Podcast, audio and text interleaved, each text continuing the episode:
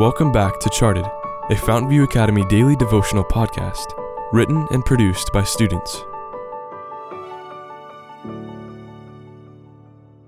Episode 327, written by Abigail Cornelius. Behind the Mask.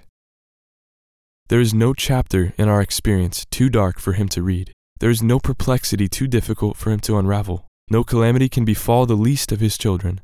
No anxiety harass the soul no joy cheer, no sincere prayer escape the lips, of which our Heavenly Father is unobservant, or in which He takes no immediate interest. He healeth the broken in heart, and bindeth up their wounds.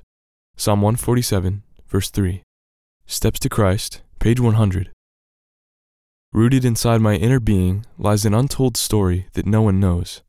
Deep wounds smolder within me, buried underneath the walls that mask them. Although seldom surfacing, the volcano of tears will occasionally swell within and erupt onto my pale cheeks. The emotions can no longer be hidden behind the mask.